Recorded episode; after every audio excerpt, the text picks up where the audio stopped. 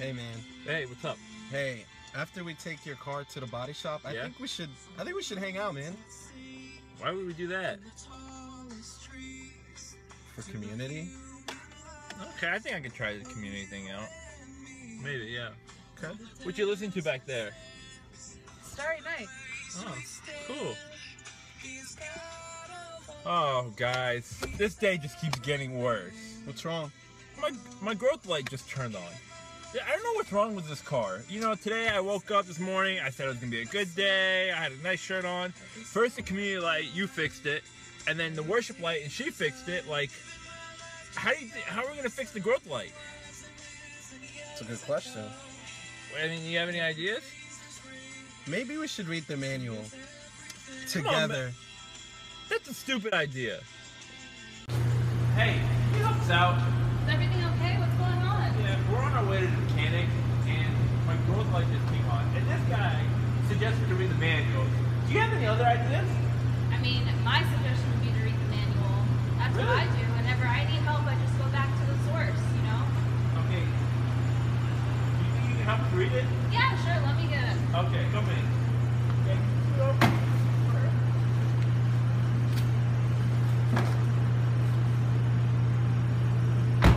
Hey guys, she's gonna help us out and try to figure out why the growth light turned on, on while we're on the way to the mechanic. These are my friends, community and uh, worship. Hi, Nice to meet you. Nice to meet you. Let's go. Let's- Hey, can I take a look at that manual? Sure. See, I suggested we look at the manual. Yeah, yeah, yeah. Community, you're full of good ideas. All right. There's some really good stuff in here, guys. Really? Wait a second. My growth light turned off. Right when you opened the book. Look at that. That's Wow. so that's a coincidence. Yeah. Oh, man. Hey, you think you can keep coming with us to the body shop? You know, just to make sure everything's okay. Sure. All right. Thank you.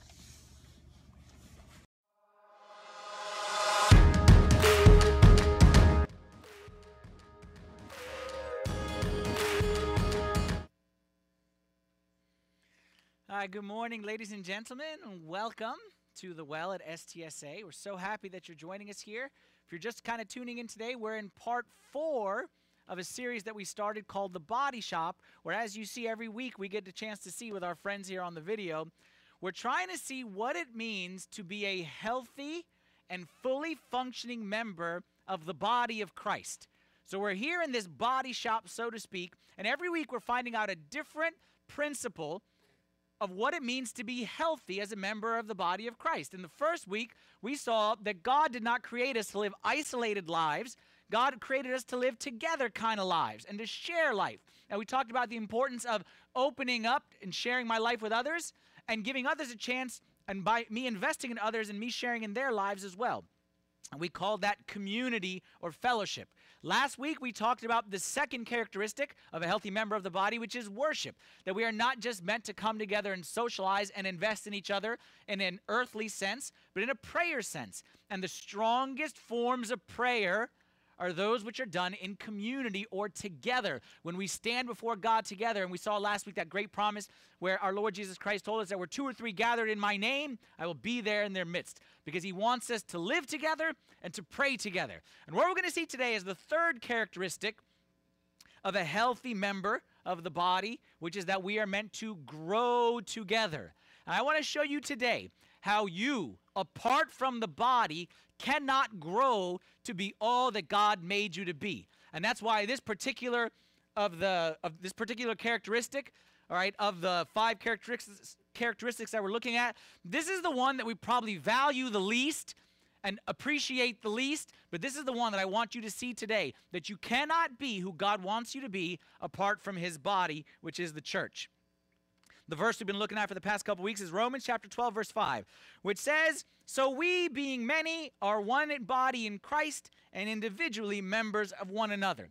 I want to make this verse come to life for you. So I want you to repeat after me. Like I want to get this really ingrained inside. And I want you to say, look to the person next to you and say, You are a member of me.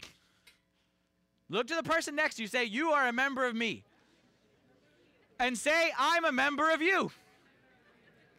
Say, You are connected to me and I'm connected to you. Now, if you're single, look and say, Since we're connected, let's get connected, baby. but only if you're single. I'm trying to help you out, okay? We're full service around here. We're spiritual. We're everything around here, okay? Bottom line is, God, apart from what I just said, God did not create us to live isolated lives. God created us as a body. And that's why in the Old Testament, when God spoke to the people, He created them in tribes, not individuals, but in tribes. In the New Testament, He had the apostles. He likes us to be in community. He likes us to be in families. He likes us to have group of friends that we can be together with. Even did you know? Like if I say we all need community, we all need one another. Some people would say, "What about the monks? What about the monks? What about the monks?" Well, did you know even the monks have community? Because the majority of monks, yes, there's a small percentage which are called hermits, which live by themselves in the caves, but that is 0.0001% of them. The monks live in community with each other. They gather together, they eat together, they pray together, and then they go off and do their own thing, and then they gather together as well. God created us to be together because we are a body, and the left hand cannot be apart from the right hand. And if the if my left hand is over there and my right hand is over there, there's a problem in the body. Would y'all agree with that? If my if my foot is going north and my my kidney is going south, we got a problem in the body. The body is not functioning properly unless it is together. And like I said, we are made to share life together. We are made to pray together. And today we're going to see how we are made to grow together. And you cannot be who God made you to be apart from the body. Here's our verse that we're going to look at here today Romans 8 29. says, For whom he foreknew, he also predestined to be conformed to the image of his son, that he might be the firstborn among many. We're going to try to unpack this verse. This verse says, some people ask, do we believe in predestination, predestination, predestination? Well, in the sense that this verse talks about predestination, in the sense that we were all predestined to be conformed to his image. Yes, we believe in that 100% because that's what the scripture says. But no, we don't believe that predestination negates our free will because we believe that this image of his son is the goal and is the destiny that everyone God wants everyone to get to. But we believe we spend our whole lives trying to get there and many people may not even realize it. Many people may fall short. This is the journey of a lifetime that he would be the firstborn. This expression firstborn means literally that he is the prototype of humanity, meaning Christ. Christ is the prototype of humanity. So, our goal from the very, very start is that I would think as Christ thinks, mind of Christ. I would speak as Christ spoke, words of Christ. I would deal with my mom the way Christ dealt with his mom. I would deal with my friends the way Christ dealt, with his friends. I would deal with my enemies the way Christ dealt with his enemies. I would deal with a random stranger in the street the same way Jesus would deal with a random stranger in the street. It's the whole what would Jesus do thing. That whole concept, that's the goal of our life is that we would be conformed to the image of his son, that he would be the firstborn or the prototype of humanity. You see, all of us, all of us as members of God's family, that is something to be celebrated.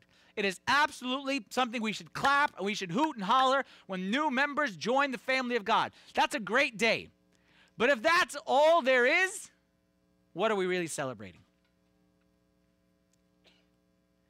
The goal in life, just this morning, actually, we had a, a little baby who was baptized this morning. And we clapped, and that's little, little James' name, and we were so happy. He's a little baby, little guy like that. But today we're not clapping because he reached the destination. We're clapping because he reached the starting line and he's in the race. You have a child as a parent, and that child, one year old, and is pooping in his pants and he's spitting up all over the place, and it's cute. Somehow it's cute when a kid, one year old, spit up on himself. But that kid's six, seven, eight years old and spitting up on himself all the time. It's not as cute. He says goo goo gaga, everyone smiles. He's uh, taking his SATs and he's saying goo goo gaga is all he can say. That's a tragedy. Well, I get disappointed. I get disappointed when I see, I'm generalizing right now, all of us in America today, Christianity in America, the state of Christianity in America. I get very disappointed and very sad when I see that the majority of Christianity in America today, and I'm talking about this church, I'm talking about Christians all over, we seem to make it like the goal is just to be born. And we seem to think that the goal is just to be born into God's family, and that's it. And that's why of these five characteristics, see the five characteristics, we talk about community, worship, growth, talk about giving next week, and then we talk about evangelism or witnessing. The majority of us, we cut the middle ones out and we just focus on the first and the last. Just be born into God's family and then go tell everyone that you're born into God's family. And then get other people born in the family. And what do they do after they're born in the family? Go tell other people they're born in the family. But there's a lot of stuff in the middle. And that stuff in the middle is what we're supposed to be born into. We're not just born into a family. We're born into a family to pray, to worship God, because that's what we're meant to do as a family. We're born into a family to grow spiritually, to be more mature, not to be at the same. If I'm in first grade today, I should be in second grade next year, third grade year after that, fourth grade. And if there's a setback, okay, but I got to be moving forward. And how many of us in our spiritual lives, like this, this condemns us all. How many of us are at the same level spiritually as we are today, as we were a year ago, as we were two years ago? What's your plan to be more at another level a year from now? I'm not judging anyone. I'm not saying anyone is, should feel guilty. But what I'm saying is we have to have an understanding that the goal isn't to be born, the goal is to be mature and grow the same way in our body, same way in our spirit. Look at this verse, 2 Peter chapter 3 verse 18. Peter says, the final verse of his epistle, grow in the grace and knowledge of our Lord and Savior Jesus Christ. We are meant to grow, not just to be, but to grow.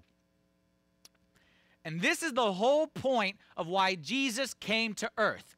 He did not just come into earth so that we would be born in God's family. He came, as we so co- commonly say, He took what is ours so that we could have what is His.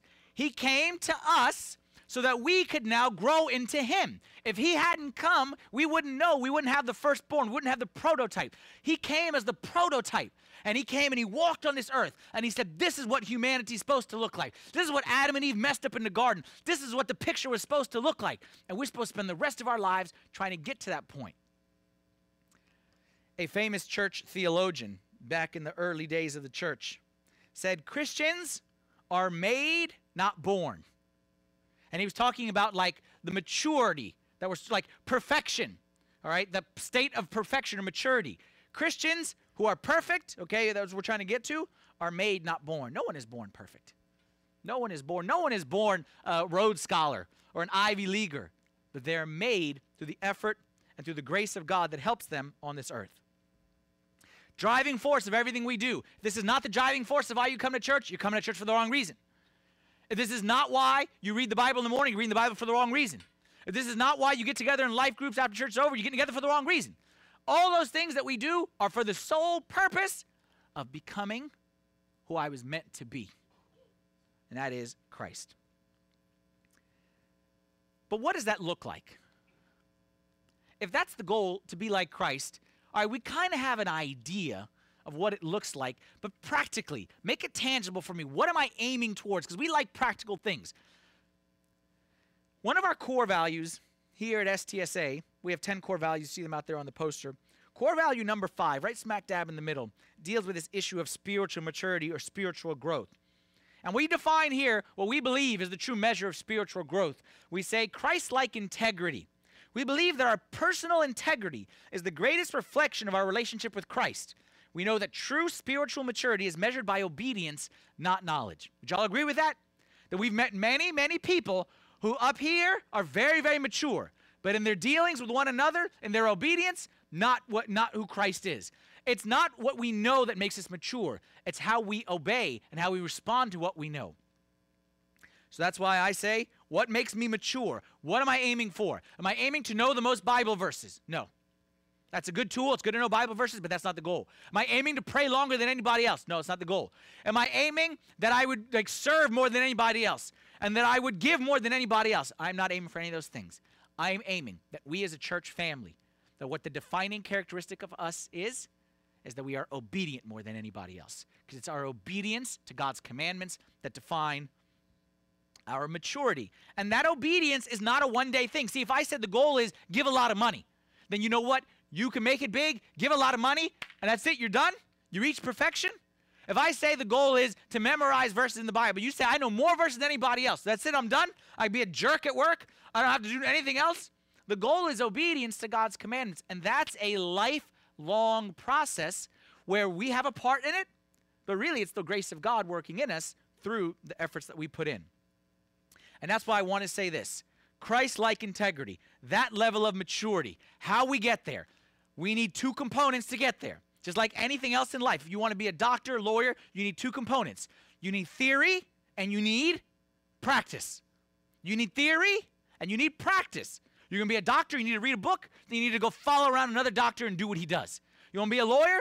You got to read in the book, then you got to go follow around lawyers and sit on those mock trials and sit on the jury and all that stuff and watch a few good men, whatever it may be. That's how you become a lawyer. You want to be mature in Christ? You want to be Christ? You need to read the book, but then you need to practice. And that's why I say this. Here's our key thought for today God uses community to lead us to maturity.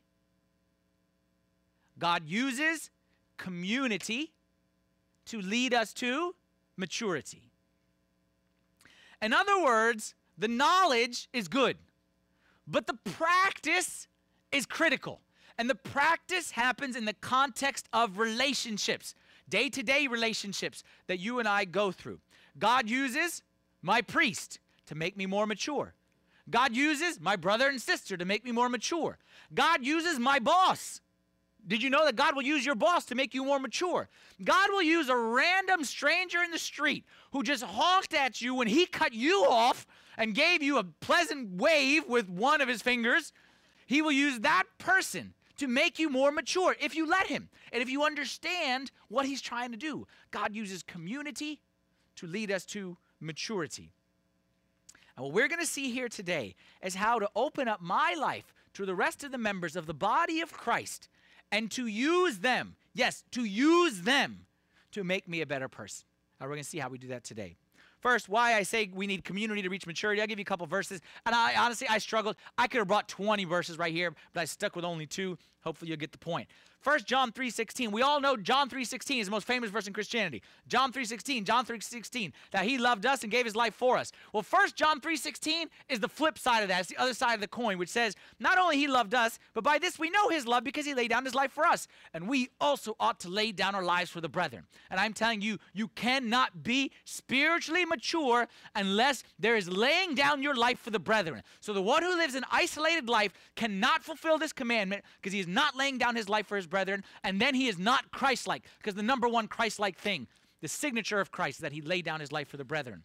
Another verse, John 13, 35, Jesus said this. He said, By this all will know that you are my disciples, if you have love for one another.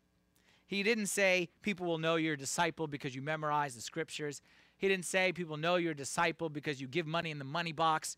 He said you'll know people know you're disciples by the way you deal with each other. When I walk into this life group, I say, hey, these guys are Christians. I walked over here in the corner, people are drinking coffee, these people over here. I said, these people are disciples of Jesus. I walked into the break room and I saw people talking, talking, talking, talking. Then I saw another group walking. I saw these guys walk in the break room. And I said, hey, this group, these are followers of Jesus. Because of the way they interact with each other, because of the way they obey each other, or not each other, they obey God, and their interaction with one another. By this, you will know, people know you're my disciples. If you don't have this, you can't be all that God wants you to be. And there's many more verses. Verse in the scripture, St. John said, If you say you love God who you cannot see, how can you love God who you cannot see if you do not love man who you do see? I got brought you hundreds verses, but let's just stop with those two. Now, what about the one?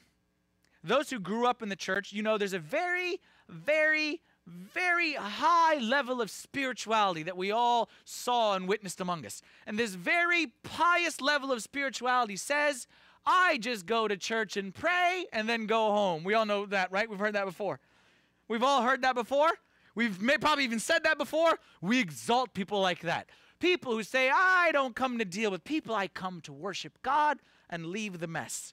And before I condemn anyone who said this, all right, I, I realize the reason a lot of people say this is because of the church that they were going to. And I hope and pray that no one ever has a reason to say that about our church. But I'm talking in theory right now, so don't take it personal or get offended. We view this as a very high level of spirituality, but I don't believe that's a high level of spirituality. I believe that's a cop out. You know why?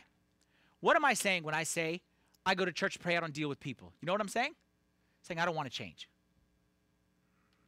I don't want to deal with people.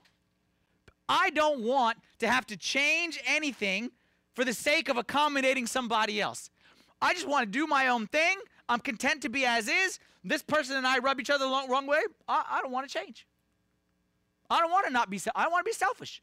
I want to be arrogant. I just want to care about myself. I don't want to have to deal with anybody else. It's an excuse Oftentimes, be honest with you, I'll be honest with you, oftentimes it's an excuse to not face the truth about myself. That ain't Christianity, is what I want to say. Christianity is not theory. Christianity is practice. And Christianity is the practice that rolls up the sleeves, as Jesus did, and he gets them dirty. And sometimes, you know what? We got to get dirty in the problems of other people, and in the mess of other people, and in the weaknesses of other people, because this is how God is going to make us mature. Specifically today, here's what we're going to do I'm going to look at three common problems that every one of us faces.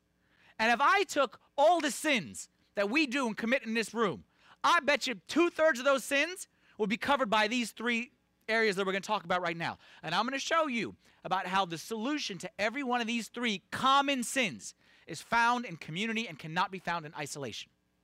The first marker of an immature life is selfishness. And I want to say 100% of your sins are caused by selfishness. 100% of the sins that we do are caused by selfishness. Because the overwhelming characteristic that came from Adam and Eve and their fall in the garden was that man and woman became selfish creatures. When Adam and Eve were in the garden, God told them, Don't touch this. They said, We want this. Sin began with selfishness. And ever since then, every fight you've ever had with any human being on this planet, the root is selfishness. Every disagreement between a husband and a wife, between a brother and a sister, every rubbing the wrong way, the root of it is selfishness. James tells us this in James chapter 4, verse 1 and 2. He says, Where do wars and fights come from among you? Do they not come from your desires for pleasure that war in your members? You lust and do not have. You murder and covet and cannot obtain. You fight and war. You say, I'm not a selfish person. Look, I never met one person who says, I'm selfish. Everyone thinks they're not selfish. That's what makes them selfish. But I'm telling you that we got stuff inside of us that naturally tends towards me, me, me. Give you a funny example. No matter how in love a couple is when they get married, no matter how cloud nine a couple is on their wedding day and their honeymoon, selfishness always creeps into any marriage. Always, even for the best of them. The five stages, read this online. The five stages of a marriage cold. A cold. One person has a cold. Year one, we're going to go, we're going to make it the man to the woman, then we'll flip it to do something funny for the women. The five stages of a marriage cold. Year one, when she has a cold, the man says, Baby, I'm worried about those sniffles.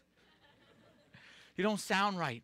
I think that you should take the day off, and I'm taking the day off, and let's take the week off, and we're gonna rest and get you vitamin C. And if those sniffles don't clear up by the end of the week, I'm gonna call 911 myself, baby, and drive you over there. That's year one. Year two, sweetheart, I don't like the sound of that cough. Maybe I should call the doctor to come over for a house visit to check you out. Year three, you look like you got a fever. Why don't you pick up some Tylenol after work on your way home? Year four, be sensible, sweetie. After you fed and bathed the kids and cooked dinner and cleaned up the kitchen, you really should get to sleep early tonight. And year five, do you have to cough so loud I can't hear the TV?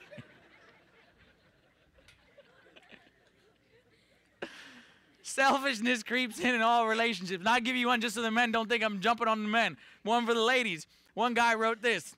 He said, In the first year of marriage, it was my wife who brought me slippers and my dog who barked at me. That was in the first year. He said, Things have changed since.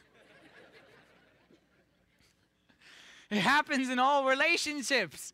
All relationships, even the best of them, selfishness creeps in because this is some disease that's inside of us that will never go away as long as we're here on this earth. So, my question to you is what do we do about it? Who's selfish here? Every one of us selfish here.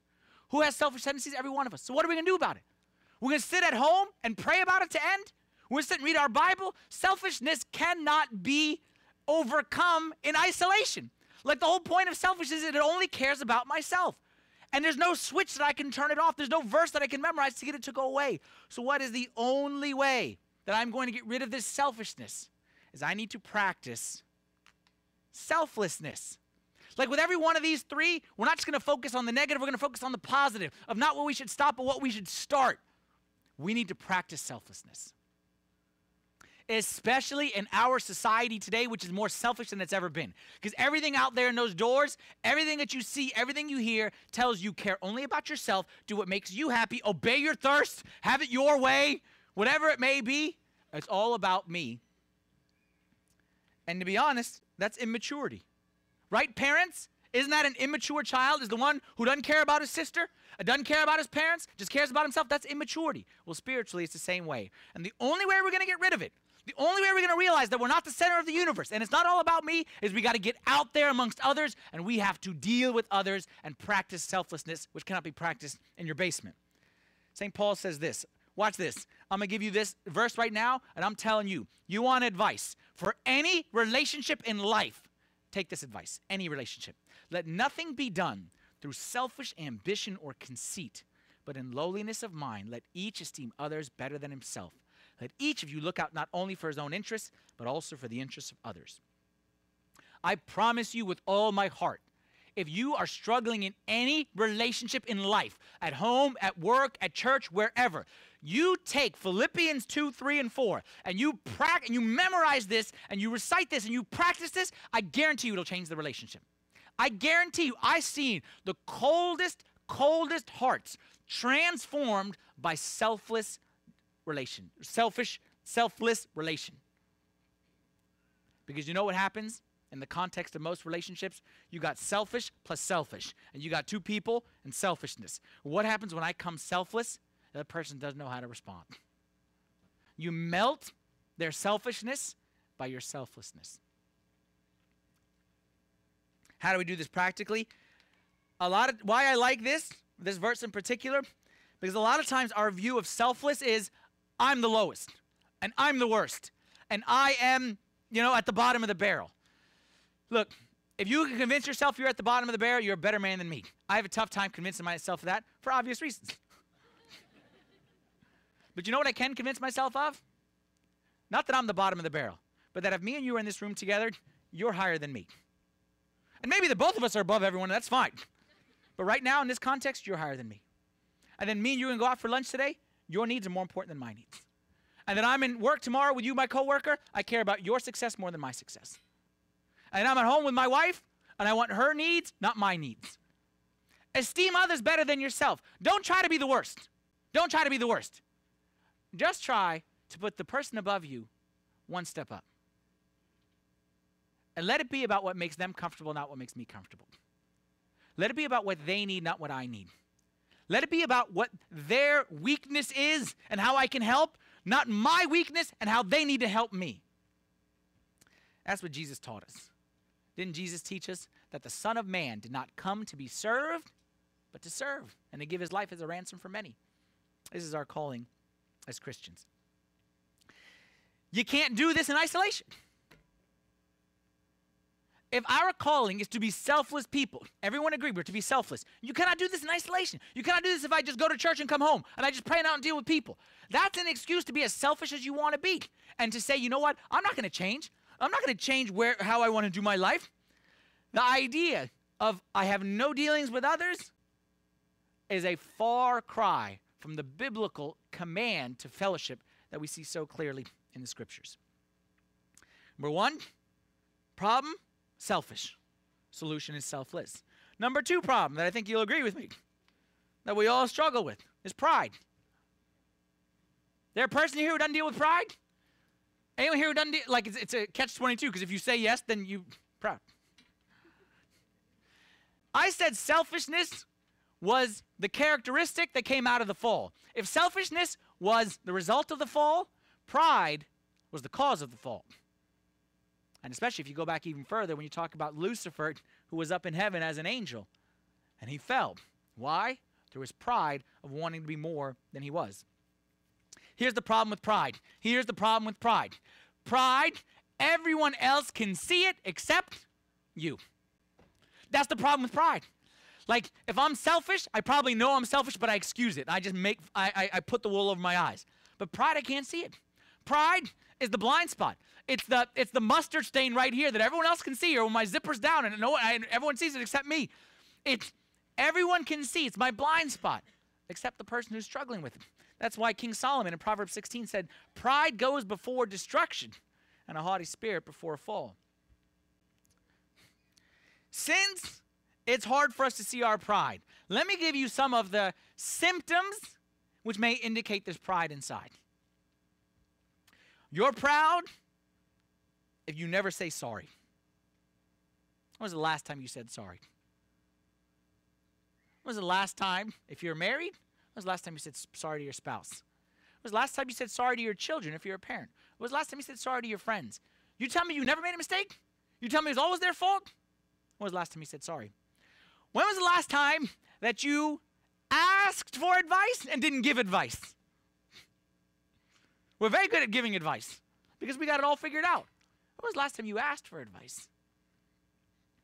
When was the last time that instead of criticizing, you sympathized? When was the last time you made an excuse? I'll give you the one that you don't really realize is pride. You know what one of the number one characteristics of pride or symptoms of pride is when we're overly sensitive. Overly sensitive at its root is pride. Easily offended at its root is pride. Because what it says is, no one can touch me. How dare that person? If you're the kind of person who gets offended all the time, and you're very sensitive to the point that no one can get close to you, it's always they messed up somehow, then maybe it's not always them. Maybe there's a pride issue going on inside. If pride is your problem, the solution is only one thing. Solution is I need to learn humility. I need to learn humility. And again, humility is, is one of these misunderstood uh, characteristics or concepts in Christianity, which is this I'm this worst, this self deprecating, that I'm the scum of the earth. That's nonsense. That's nonsense. Because Christ was the most humble and Christ was not funny like that. Humility requires relationships, and it's all about how you deal with others. It's not necessarily about how you say the, these things about yourself. Look what 1 Peter chapter 5 verse 5 says. Likewise, you younger people, submit yourselves to your elders. See how he connects it? He's talking about relationships. And he says, "Yes, all of you be submissive to one another and be clothed with humility." Two things I learned from this verse. First thing I learned is that humility is like a coat I put on. Humility is not a feeling, it's not an emotion. It's every day I go into my closet and I say, the humble coat. I put on, and I walk into my office, and here's my jerk boss, and I say, you know what? I'm putting on the humble coat with my jerk boss. And I'm driving down 495, and I'm rushing, and I'm late, and the jerk guy cuts me off. I'm putting on the humble coat. It's an action that I do. It's something that I mentally acknowledge and say, I will put on humility. And the manifestation of it, as you see right here, is in relationship to one another. He says the way you know you put it on is when you younger people, you submit to your elders. And in fact, not just young to the elder, but all of you submit to one another. In true humility, that I ain't the king of the world, that I ain't the most important person in the world, but I lift others higher than myself. Again, this cannot happen in isolation. You know what? I'll be honest with you. I bet you at one point in your time, every single person in this room prayed for humility. Whether you meant it or didn't mean it, you prayed for it. You heard a sermon, you thought you were supposed to, so you prayed for it. I guarantee you that when you pray for humility, God will send you opportunities to be and practice humble. But those opportunities are not in a, yes, now I'm humbled. You know what the opportunities are going to be? It's going to be your coworker coming at you. It's going to be your wife coming at you. It's going to be your boss. It's going to be your friend. You know what it is for me? It's Costco. It's Costco. Because I pray, God, make me humble, and then I get there, and and then the lines are 10,000 miles, and I don't know where anything is, and I, I can't squeeze my little cart through the thing, and why don't you take credit cards I don't know? You pray for humility, God will send you, forgive the expression, annoying people so that you can practice it. How are you going to be humble if everyone is, yes, Father Anthony, you're the greatest? Practice humility in that. Let me show you a practical way to do this humility thing. And I'll tell you something that if, if, if I'm going to say this and I'm telling you me number one, as soon as I say this, I'm judging myself. And I'm judging myself as having pride in here because I do not want to do what I'm about to say that you should do. And I'm telling you in advance But this is a characteristic to know if you struggle with pride. Go to a friend, go to a life group member if you're in a life group, go to one of your circle of friends and say, Will you help me? Guide me? Mentor me? Hold me accountable? Whatever, use whatever expression that you want. Can I count on you to help me? So that's a far cry from what we usually do. Because what do we usually do? We go to our life group meeting and then we go around, and the goal is to get all the right answers on the questions. Here come the questions. I'm going to give all the right answers. Everyone's going to see that I have my life most intact, and my life is the most perfect, and nothing is weak in here. And I'm coming to tell you how you can be better in your spiritual life. You want humility? Go to somebody and say, Help me, mentor me. Let me ask your advice. Maybe that's too big a commitment. Maybe you you're not ready to make that commitment. Say, hey, can we grab coffee one time? I want to ask your advice about something. Can you do that? If you can't do that, there might be a pride issue. Because that's where humility is. First problem humanity faces selfishness.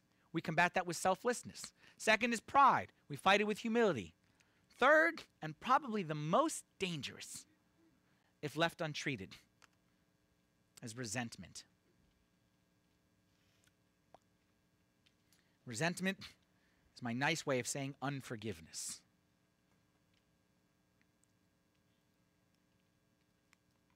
There is no such thing. I always tell this to married couples before they get married. There's no such thing as a relationship with no mistakes. The number one characteristic that's going to define if you're married, whether you make it, or if you're friendship and you make it, is not your love for each other. It's your ability to forgive one another. Because I'm going to mess up, and my wife's going to mess up. And no matter how much I love her, she loves me, she's going to mess up, and I'm going to mess up. And the, the characteristic that's going to be determining whether we make it is our ability to forgive one another. Because I mess up and you mess up. Kids mess up. Brothers, your brother's going to mess up. Your sister's going to mess up. Your parents are going to mess up. The Pope is going to mess up. Michael Jordan's going to mess up. Like you name it, take it to the highest level. Everyone messes up because we're all sinners and we all need forgiveness at some point in time. Job chapter 5, verse 2 says, If you are not willing to forgive, forgive. Resentment kills a fool, and envy slays the simple. Now, I'm going to cut to the I'm going to jump to the end of this conversation here because I know what is going on in people's head when I say forgiveness. Inside people's heads, when I say you need to forgive, you need to forgive, you need to let go, you need to let go. You cannot just isolate yourself and say, you know what? I don't have any dealing. I don't deal with anyone. I don't deal with these people. I can't forgive them. I'm going to jump to the end of it. What you're saying in your head is what they did is wrong. What they did is wrong. They did something bad, and I have a right to be angry. And I say, you know what? You 100% have a right to be angry, but you do not have a right to be unforgiving. Anger, no problem. Sometimes, like sometimes anger is bad. Okay, but sometimes anger is justified. If you come into my house, you hurt my wife and my kids, I'll be very angry with you. Anger, even Jesus got angry. Anger can be justified, but unforgiveness can never be justified. Bitterness, resentment, grudge, these are all expressions mean the same thing. It means that I refuse to forgive someone for what they did. And why is it always wrong? Because Jesus connected our forgiveness with our willingness to forgive others. Actually, in fact, Jesus didn't connect it, you connected. I'm about to finish up here. I'm going to say a short prayer. We're going to conc- conclude that prayer by saying the Lord's Prayer. And you, not me, not me, you are going to stand up and say, Lord, forgive us our trespasses as we forgive those who trespass against us. Forgive me, Lord, for my lie, the same way I forgave my sister when she lied to me. Oh, wait a minute. I didn't forgive her. I hate her guts. I have her picture on my wall and I throw darts at it every day. And you are saying, forgive me the same way I forgive. Forgive my gossip the way I forgave so and so who gossiped about me. Forgive my little white lie the same way I forgave that little white lie. And all you're doing is heaping condemnation on yourself. That's why we actually, just yesterday in the membership group, we talked about the Lord's Prayer. Those who have been to the membership group, we talk about the Lord's Prayer every time we do it. And I get to this part, and I tell people the same thing I'll tell you right now. Look, I talk about fasting. Listen to me in one ear, and not the other. That's fine. prayer in one ear and out the other. Okay, that's not good, but okay, let it slide. Uh, putting money in the money box, very important to give. We'll talk about that later. Okay, that's fine. Look, we talk about unforgiveness. There's no negotiation. Because even after the Lord gave the Lord's Prayer, he expounded on only one phrase in that prayer. As soon as he gave that prayer in Matthew chapter 6, from verse 9 to 13, verse 14, immediately after he gave it, he said, If you forgive men their trespasses, your heavenly Father will also forgive you. But if you do not forgive men their trespasses, neither will your Father forgive your trespasses. Look, when it comes to forgiving my sins, everything is on pause, everything else is on hold, nothing else matters. Don't tell me he, shit, he did, she. Don't tell me that. When I talk about everything we do in this life, it's so that I can stand in front of God and He can say, Your sins are forgiven. And if there's something that doesn't allow me to hear those words, you drop everything and you solve it.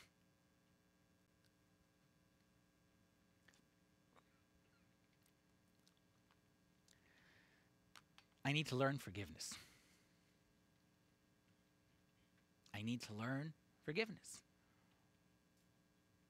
I will not learn forgiveness sitting in my basement throwing pictures at my sister with the dart or the, throwing darts at the picture of my sister. I won't learn forgiveness.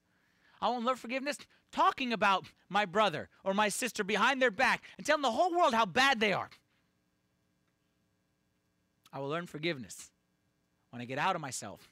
I humble myself, I go selfless, and I'm willing to go to that person and offer forgiveness when it's appropriate. Now, let me just caveat this and say I gave a whole talk about forgiveness a couple months ago. One whole session we talked about when do I need to go to the other person, and when do I not go to the other person? When do I need to restore the relationship and not those are all peripheral issues, which yes, sometimes you should not restore the relationship, but you still forgive. Sometimes you should go to the person and say, I forgive you. Sometimes that is the worst thing you can do. All those things, we talk about that later. But I'm talking about forgiveness between here and here. I got to let it go. Because the defining characteristic of who Jesus was, what made Jesus different than every other human being on this planet, every other religion, every other religious leader, everyone, everyone, everyone, no one did what Jesus did in Luke 3, 23, 20, 34, when he was up on that cross, did nothing wrong. Did nothing wrong. 100% innocent. And then people, this Bible says, it wagged the tail, like wagged their mouth at him and wagged the tail at him and, and, and, and made fun of him. And, and, and he said, Lord, Father, forgive them. They know not what they do. I always look at that verse. They say you can tell what's inside a person when he's squeezed. Like, how do I know what's inside a lemon when I squeeze it? What's inside an orange when I squeeze it? When Jesus was squeezed, squeezed, squeezed, squeezed to the uttermost, what came out? Like they squeezed him and he couldn't take it anymore, and the pain and the ridicule. And, Father, forgive them. Because Jesus is forgiveness. And if we're Jesus followers, you squeeze us, it has to come out forgiveness.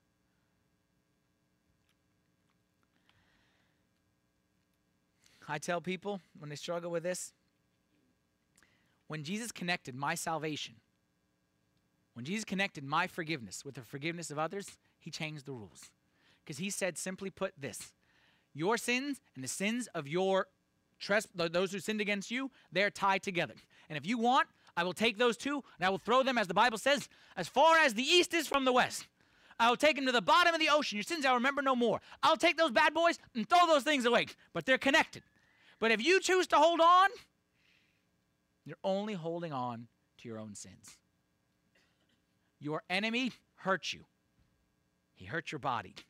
He hurt you emotionally. But by you not forgiving, you kill your soul. And yesterday, actually, when we had this discussion, someone shared. And I was so touched, I wanted to cry, but I didn't think it was appropriate. Talked about how when they heard that talk a few months ago, this person who had been holding on to a grudge for a long time went and said, I need to forgive. And this person forgave a very, very difficult situation, and they forgave. And this person said, I never felt better than after I forgave. They said, I used to talk about this person all the time, and I used to tell people about this person, and I made a decision to forgive, and they did what I asked them that person to do, and they did the model, and they forgave, and they said, I've never felt better in my life. Because when you choose to not forgive, when you choose to be resentful, when you choose to be bitter, what you are doing, imagine I have a shotgun right here and I want to blast your head off because of what you did to me. But I say, you know what? I turn the shotgun around, I fire it this way into my face, hoping that the kickback may bruise you in the face. When I don't forgive, I'm killing myself in the hopes that I might bruise you. All you're doing is hurting your own self and killing yourself if you choose not to forgive. Practically, how? Like I said, anyone who's struggling with this issue, I encourage you to go back. We did a series a few months ago called God's Ethics. And one of the sessions in there was specifically about this. And I talked for about 45 minutes, probably even a little bit longer, about how to do it practically. I don't have time to get into all that right now. I encourage you to go check that message out. But let me just show you one verse. What you should remember if you struggle with forgiveness. Colossians 3 12 and 13. Therefore, as the elect of God, the family of God, holy and beloved, put on, again, like the clothing idea, be clothed with tender mercies, kindness, humility, meekness, long suffering, bearing with one another, and forgiving one another. If anyone has a complaint against another, even as Christ forgave you, so you must also do. Do you see that the picture of what it means to be the elect of God, holy and beloved, the picture is manifest in the context of community. How do I know if I'm elect of God? I'm putting on kindness. I cannot be kind in the mirror. I'm putting on mercy. I cannot be merciful to myself. Well, I can be, but that's not the right way to be merciful. I'm not humble to myself, I'm humble with others.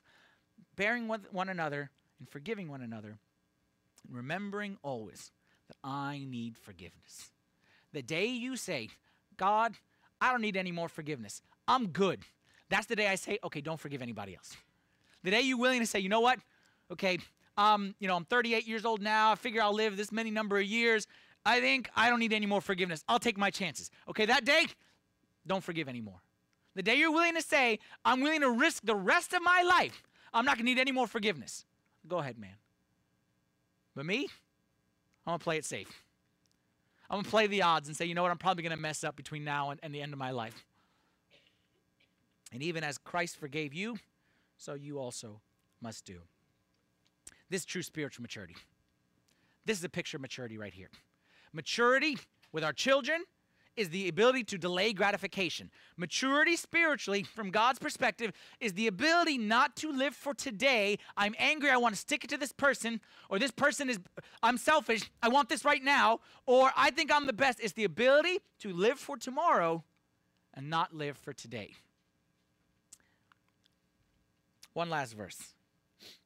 It shows you what the goal is. St. Paul says in Ephesians 4:15 that we how do I know when I'm done this spiritual maturity thing? That we may grow up, not grow old, grow up in all things into him who is the head, who is Christ. We continue to grow until the day we look in the mirror and we see Jesus Christ himself. When I look at my words, I put my words in the mirror and I see the words of Christ. I put my thoughts and I see the thoughts of Christ. I put my dealings with my neighbor, my enemy, my whoever, and I see the dealings of Christ. That's the goal. And that's what we will not stop. You may be older today in years, but just again, uh, with children, just because they're older in years certainly does not mean they're more mature, right, parents? I know people still in their 30s and 40s, but they're acting their maturity level of, of the teenagers living the college years, the good, the good days. Same thing is true spiritually. Our goal is not to grow older spiritually. Our goal is to grow up spiritually. And we can only do that in the context of relationships. Say this, I'll leave you with this thought. Our goal is Christ. The method that we will use to get there is in community. The goal is Christ, the head, but the method to get there that He has designed is the body, because God uses community to teach us to, to get us to maturity. Let's stand together for a prayer, please.